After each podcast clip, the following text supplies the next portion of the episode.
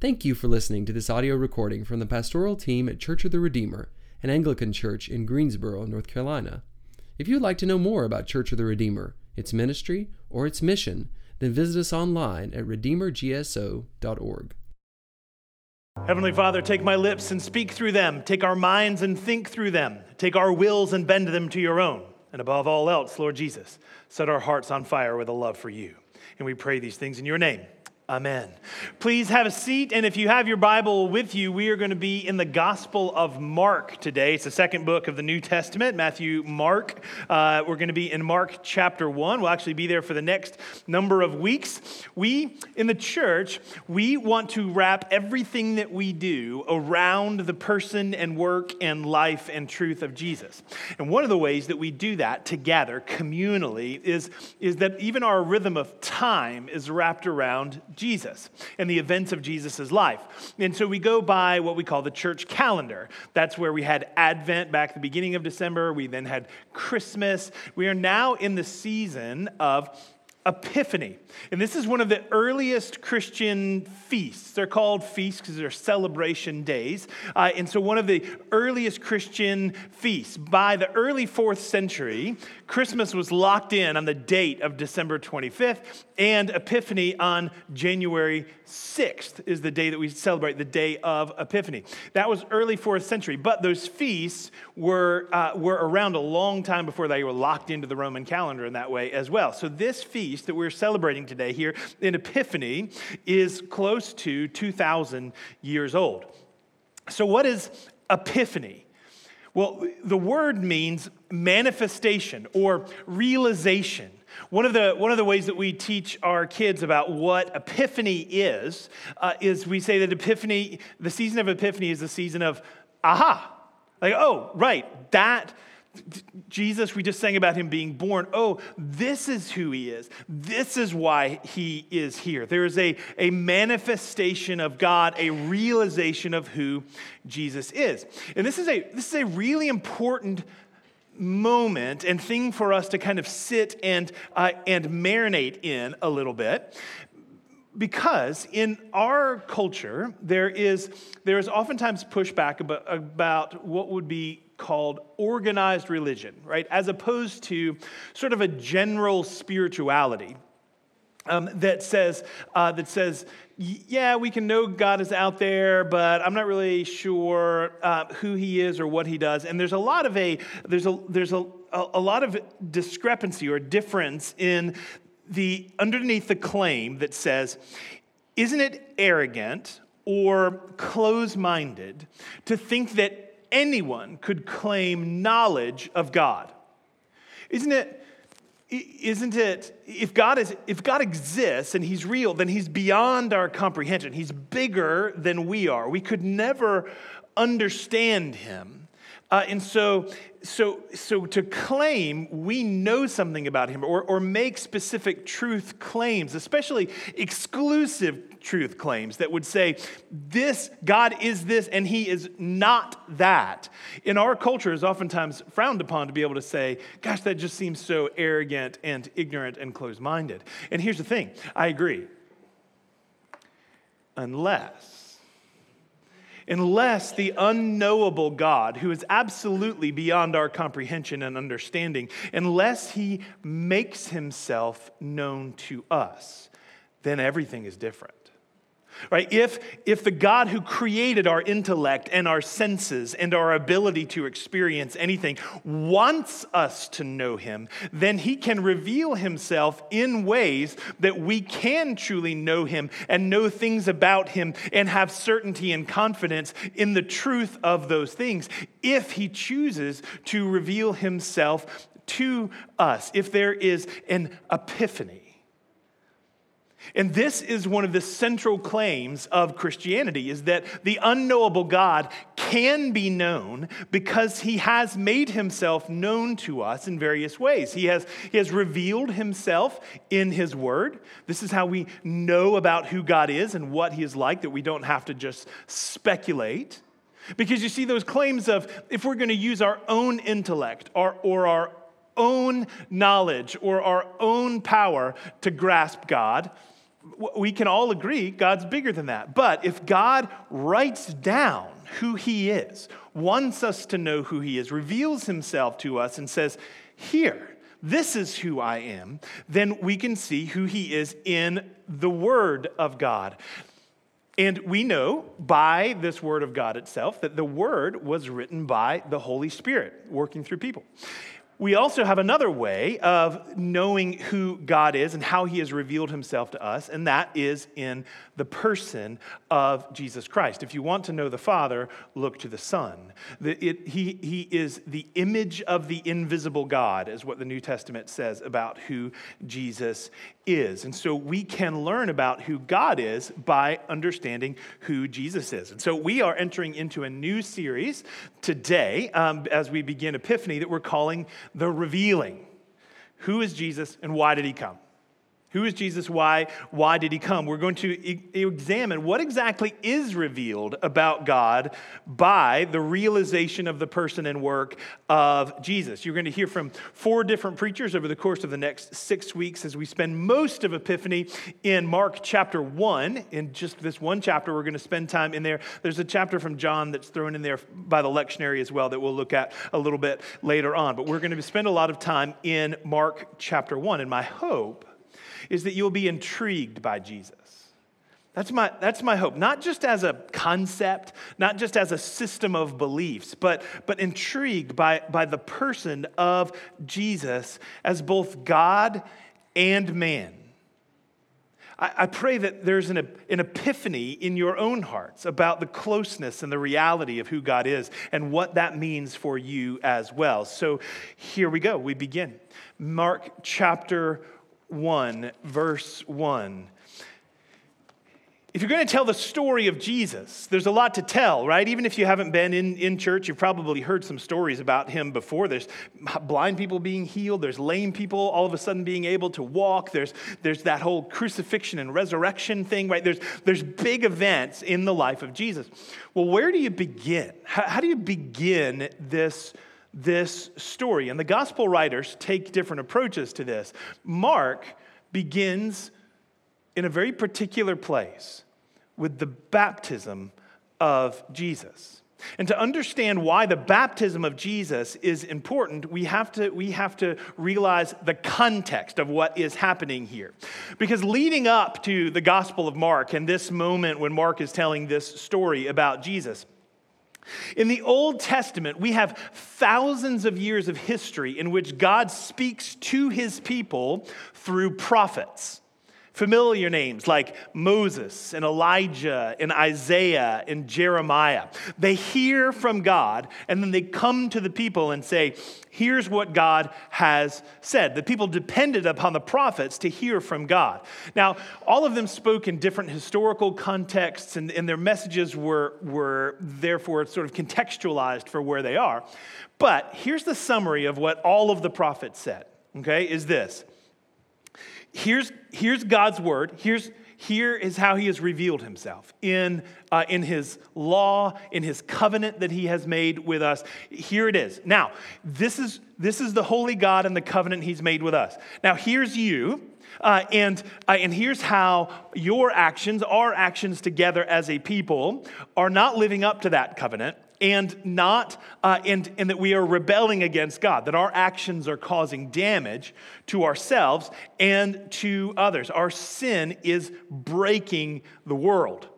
Uh, and so now recognize that in how god has revealed himself to us that he is compassionate and merciful and forgiving.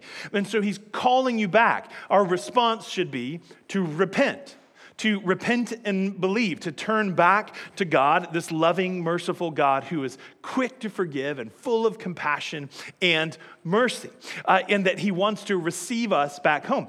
And he's, he's coming. He's doing something. He will, he will judge the world. And so he is giving us ample time to come and return to him. Now, this is, this is basically what all the prophets said. And it didn't go well for many of them.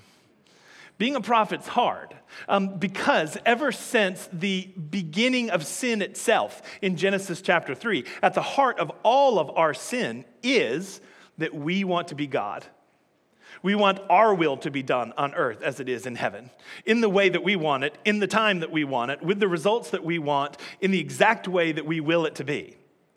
And that we uh, and that we chase after our own desires and our own blessing and our own glory. And so when someone comes saying, Here's the holy God, you are not God, and here's actually how your actions contribute to the sins of the world and rebellion against God, you need to repent the, the reaction is oftentimes violent. Trust me, I've been a preacher for a long time. Right? The prophets were oftentimes stoned and beaten and drug out of the city because we don't want to hear this kind of message. So here's here is we have this history of the prophets and the last prophet is in the book of Malachi. And so if you if you look in your Bible sometime you'll see that the last book of the Old Testament is Malachi. And after Malachi the prophet, between the Old Testament and the New Testament, there are 400 years of silence. There's no new prophets no new word from God. You can read about this, what we call the intertestamental period, in, in something called the Apocrypha, which is not scripture, but it is good to read and to learn from uh, as well. And there, there's good history in there as well. So it's in the Apocrypha. We don't have time to go into that today, but there's no word from God. And there's this longing of the Israelite people who are supposed to be his people to hear from him and a longing for the Messiah, the anointed one, in Hebrew, Messiah, in Greek, Christos, the anointed one. There's a longing for the Christ to come who is foretold in the Old Testament by the prophets. There will be another prophet who will come who will be like Moses, the one, the one who can appear before the face of God himself and straighten out what is crooked. And so the last verse of Malachi, chapter 4, verse 5, says this. Behold, I will send you. So there's this forth telling, the foretelling of things that's going to happen. I will send you Elijah the prophet before the great and awesome day of the Lord comes. And he will turn the hearts of fathers to their children and the hearts of children to their fathers lest I come and strike the land with a decree of utter destruction. So he's saying there is going to be a uh, someone who comes in in the way that Elijah came. Elijah was one of the most powerful Old Testament prophets, came at one of the lowest moments of Israel's history when they were very far away from God and boldly combated the, uh, those who were against the work of Israel and God during that time as, as well. And so, someone in that same spirit and power of Elijah is going to come as a forebearer, as the one who's going to tell of the Lord coming. So here's how Mark starts his gospel the beginning of the gospel of Jesus Christ, the Son of God. That's what the whole book is about Jesus Christ, the Son of God. And he starts the story of Jesus with a, a quote from the prophet Isaiah. As it is written in Isaiah the prophet Behold, I send my messenger before your face, who will prepare your way.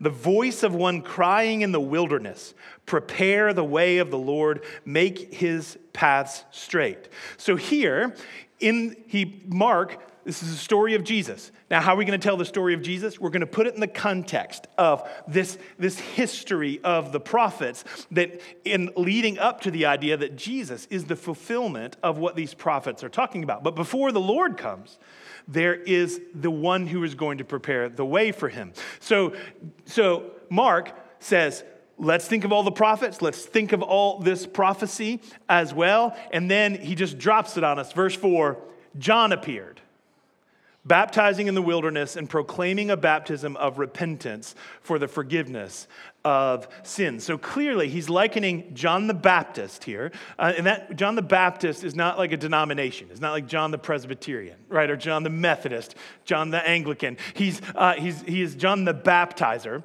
uh, because that's what he's coming to do. He's coming to baptize. Here's a quote from the prophets, and then about the, the one who's going to come before the Lord comes, and then, oop, here's John. And John is, is baptizing in the wilderness, proclaiming a baptism of repentance for the forgiveness of sins. I want you to hear this. John's appearance is the most significant event that has happened to Israel in 400 years at this point. He's speaking with the authority of a prophet, and he's calling in the same genre of prophecy of repentance and readiness for the Lord coming. In fact, Luke chapter 1 tells us that before John was born, the angel Gabriel came to John the Baptist's father, Zechariah, to foretell of the birth of John. And he tells him this he will turn many of the children of Israel to the Lord their God, and he will go before him in the spirit and the power of Elijah to turn the hearts of the fathers to the children and the disobedient to the wisdom of the just, to make ready for the Lord a people prepared. Luke records Gabriel telling John the Baptist's father, Your son is going to do this. And when he says this, his ministry, he combines multiple verses from the Old Testament of, the, uh, of Malachi, and he's going to turn the hearts of children to their fathers and fathers to their children. And Isaiah, there's going to be one who is foretelling the way of the Lord. This is a big deal. He's saying, prepare spiritually, heart, body, mind, soul. God is coming. The coming of Jesus is, is no small event. And God wants to make sure that we see it in the context of the greater story. And so here's the response of the people. Verse 5 All the country of Judea and all of Jerusalem were going out to him and were being baptized by him in the river Jordan, confessing their sins. So people came from all over to hear his message and to be baptized by him. Now, some commentators, some scholars believe that the number of people that could have come out to visit John in the wilderness and be baptized was somewhere around 300,000 people. There was a hunger to hear from the Lord. A, a, a, revival is starting to take place in the people of Israel. That, that there is a foretelling of the Lord coming and something is stirring in their hearts. And I would say this don't we long for the same thing today. The world is hurting and it's in conflict, and we need God to speak, to straighten things out, to come with power, to clarify, to save, to redeem, to straighten. We need a revival in the church. We need a revival in our hearts. We need a revival in the world. And here's what we see right from the beginning of the story of Jesus is that revival begins with repentance. Revival begins with repentance. That, that longing that we have to receive the Spirit and the Word of God and the truth of Him and the confidence and power that He brings must begin with us saying, we don't deserve any of that. And to recognize that we are culpable for the state of the world today. Our, sin contributes, yours does, mine does. That we are sinners. We are not holy. We are not righteous. But we know from thousands of years of prophecy and re- revelation about who God is that He is compassionate and forgiving and merciful, and that He is calling us to repent of those things, to clear out what is in the way so that we can better receive His Spirit and what He calls and longs for us to experience in Him. God's revealed Himself so we can know these things. And so, revival in your own life, in your own heart, in your church, in your community, in your nation, in your world, begins with repentance. That's how we prepare for the coming of the Lord. Now, John, it says in verse 6, was clothed with camel hair and wore a leather belt around his waist and ate locusts and wild honey. Camel hair is for the poor, it's, like, it's itchy right? I, I think you can actually get processed camel hair now that's really soft and kind of expensive. Not then, right? This was for the poor. And so, what we see in this strange diet out in the wilderness with scratchy clothes on, that John is identifying with the depravity of the world.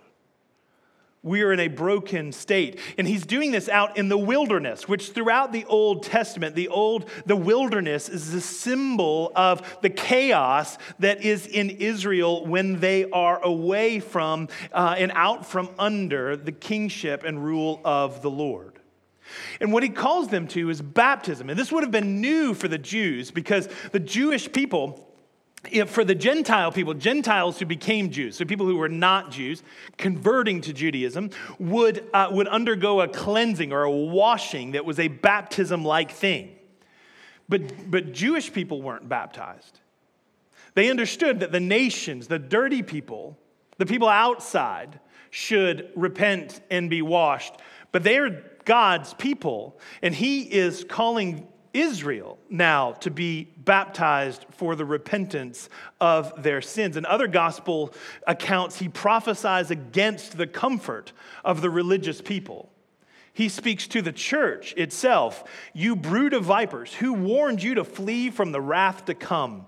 Bear fruit in keeping with repentance. This is Matthew chapter 3. Bear fruit in keeping with repentance, and do not presume to say to yourselves, We have Abraham as our father. For I tell you, God is able from these stones to raise up children for Abraham. Even now, the axe is laid at the root of the tree, and every tree, therefore, that does not bear good fruit is cut down and thrown into the fire. He's saying to the religious people of the day who are overconfident in their standing because they deem themselves God's people, he says, it's not okay to just be a Jewish person in name only bear fruit in keeping with repentance. And I say that his prophetic message is equally true for the church today. It is not okay for us to simply bear the name of Christian or to go through the motions of being a Christian. We must bear fruit in keeping with repentance. Our lives should be different because we belong to Christ. We bear not only the name of church, we must be the church. And that means being different from the world. John's call was a call of conviction and an, a wake up call to the church that we should hear today as well, each and every one of us. And it's a message of hope because 300,000 people have come to say, I'm ready. I'm ready to receive the Lord. I need this washing. I need to be cleansed, and the only one who can do it is the Holy God Himself. And so here's, here's what he preached. Here's what John preached. Verse 7 after me comes he who is mightier than I, the strap of whose sandals I'm not even worthy to stoop down and untie. I have baptized you with water, but he will baptize you with the Holy Spirit. Here, this prophetic forward looking, right, that God is coming, playing into this idea of expectation and longing of the people. And so, John really is, he's the first megachurch pastor. 300,000 people have been baptized under his ministry. But here's his message. It's not, look at all the great things that, that we have done, that I have done. He says, no, no, no, no. This, this is good and this is right, but this isn't about me. This is there's someone greater than I who's got, I don't even I don't get, even deserve to do the job of the lowliest servant to bend down in the dirt and take off his shoe, untie his shoe after he's been walking around on dirty roads covered with with donkey manure uh, and all his dirty feet. I can't. I'm not even worthy to step down, stoop down, and take off his sandal. Someone much greater than I is coming. I baptize you with water. He's going to come to change your heart. The Spirit of God Himself is going to dwell within you and upon you. And this, this again is reference to Old Testament prophecy in Joel chapter 2, Jeremiah 31, where, where God promises to pour out His Spirit on all people. So you see what Mark is doing in the telling here, right? There's this building up of the tempo, this crescendo, prophets, expectation, John. And then John going, there's someone greater coming, someone who is, who is going to do much more than anything that I've ever done. And then in verse 9, in those days, Jesus came. Jesus came from Nazareth of Galilee and was baptized by John in the Jordan. Why was Jesus baptized? Don't Christians believe that Jesus had no sin? Why would he be baptized for the forgiveness of sins? I'm glad you asked. It's a very good question, really. But we get some more details of the answer of this in Matthew's account of the baptism of Jesus. When Jesus comes to John in Matthew, John says this to him. Mark, Mark is an abbreviated gospel. He, he is very to the point. When you read the gospel of Mark, you will see over and over and over again this word, immediately. He, he, there's no dilly dallying around for Mark, right? He's like, Jesus went over here, and then immediately he went over here, and then immediately he went over there. Mark is, some people would say it's a passion narrative. That means the story of the crucifixion with a slight introduction because he kind of gets through all the miracles and stuff to the crucifixion. And so Mark doesn't give us all of these details. Matthew does, though. And Matthew says, John would have prevented him. So, in other words, Jesus came and said, Baptize me. And John went, Oh, no, no, no, no, no. It is I who need to be baptized by you. And do you come to me? I resonate with this. Father Jared and I are about to baptize two wonderful folks here. If Jesus happens to walk in and goes, Baptize me, I promise you, both of us are going to respond and go, Oh, no, no, no. no, no, no. We are not, uh uh-uh. uh, right? This is, this is not our place. And so, what is happening here that, that Jesus is coming to be baptized? Jesus answered him this He says, Let it be so for now, for thus it is fitting for us to fulfill all righteousness. And then John consented. So, the reason that Jesus was baptized is to fulfill all righteousness. What does that mean? Well, part of that is the righteous plan of God. This to fulfill that the, all of this, this prophecy that we've seen, all of this foretelling that Jesus is going to come or that God is going to come, that Jesus is the fulfillment of that.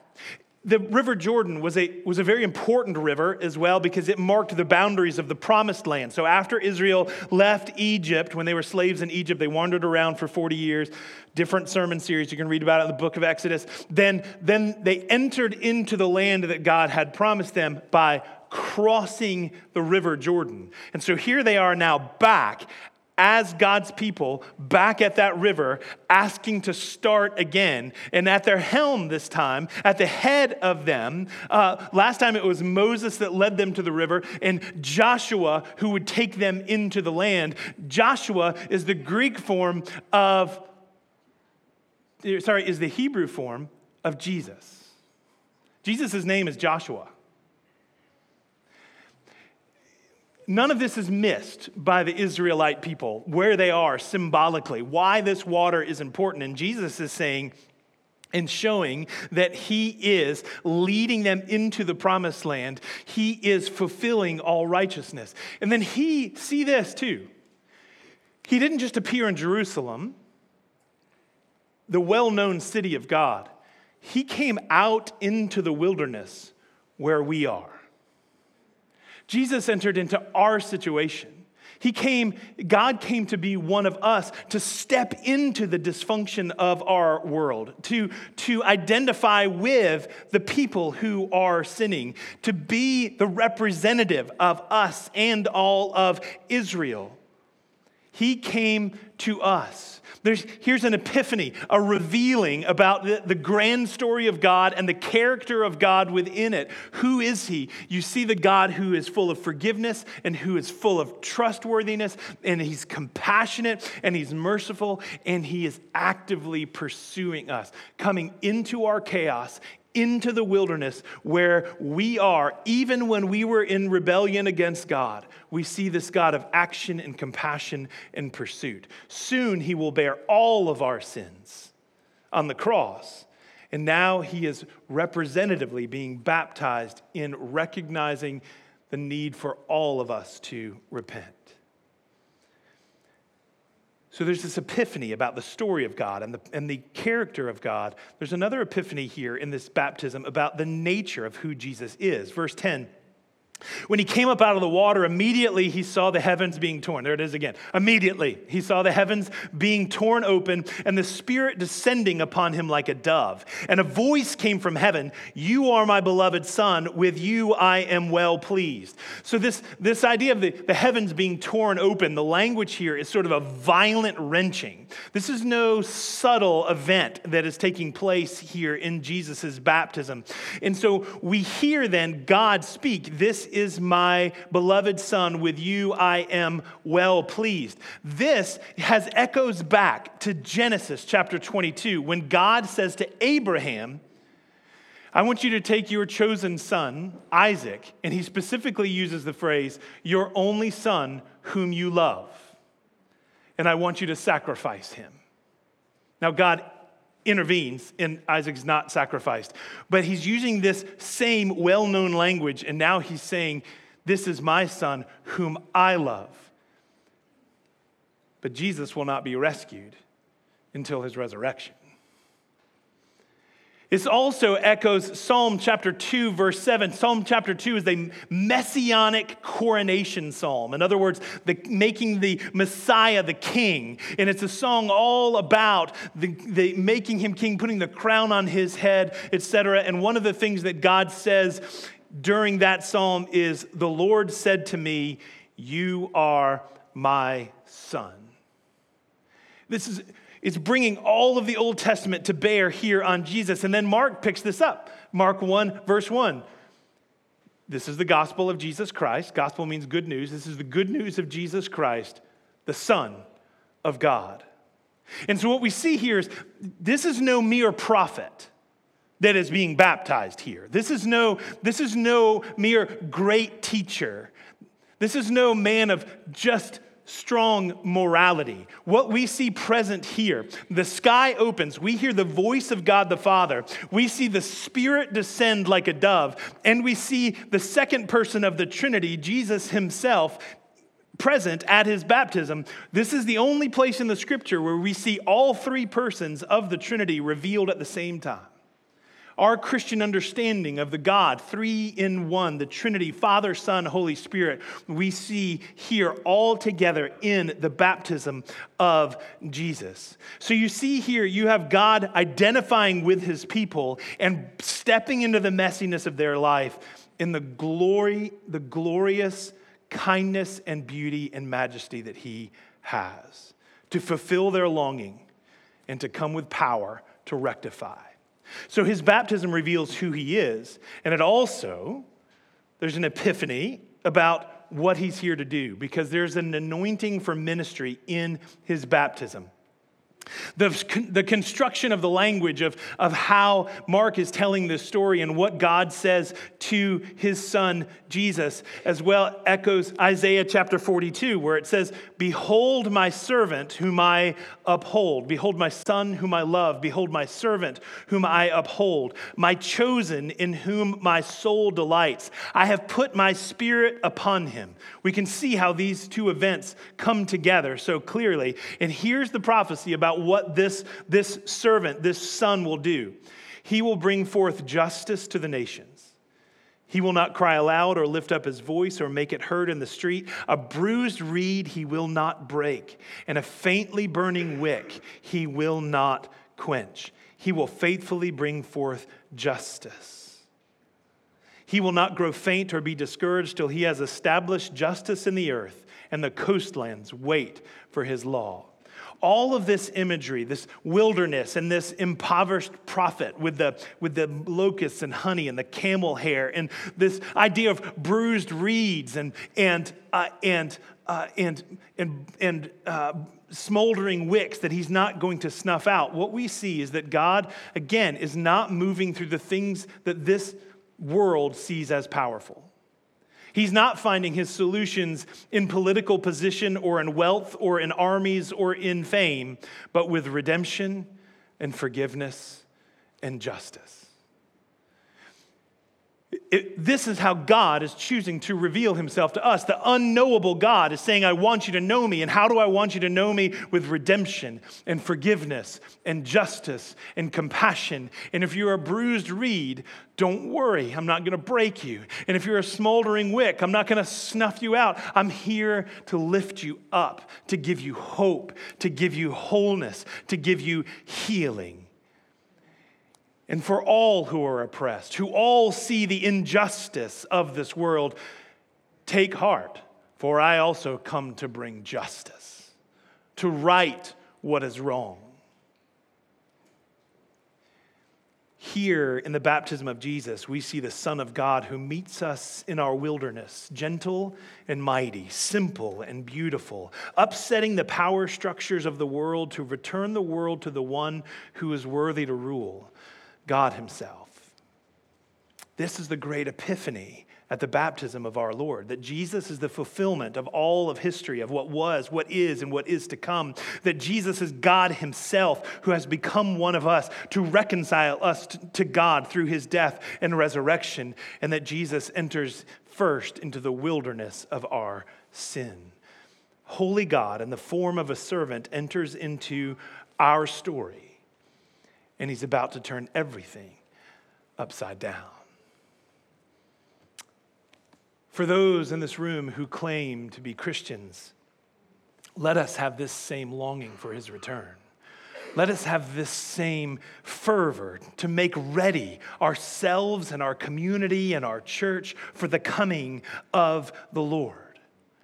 To recognize that in our baptism that we are anointed for ministry as well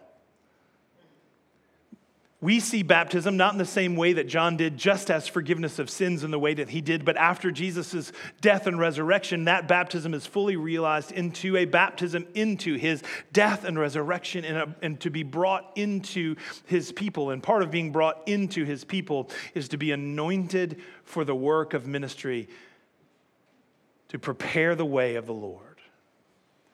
And so, friends, here's the challenge for us today.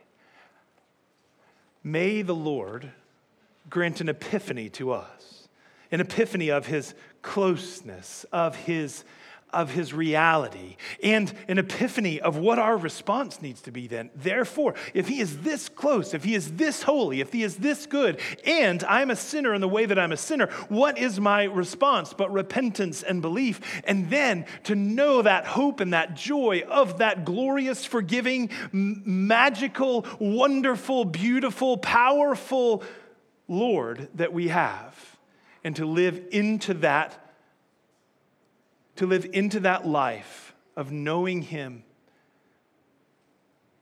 May that epiphany take place in our lives. Whether you've been a Christian for most of your life and there's an epiphany of that He is calling you even deeper, or maybe today you have not been a Christian and that you are that you are questioning and asking if the claims of the Lord are real, I pray that He will reveal Himself to you so that you will know His goodness and His closeness and the great joyous hope that we have at His return.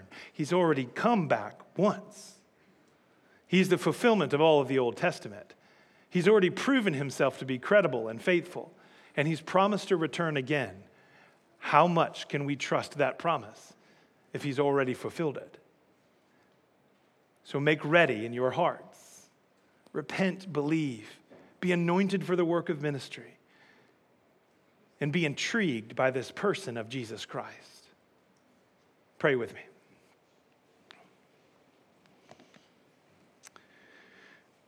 Lord, we, we need you to reveal yourself to us.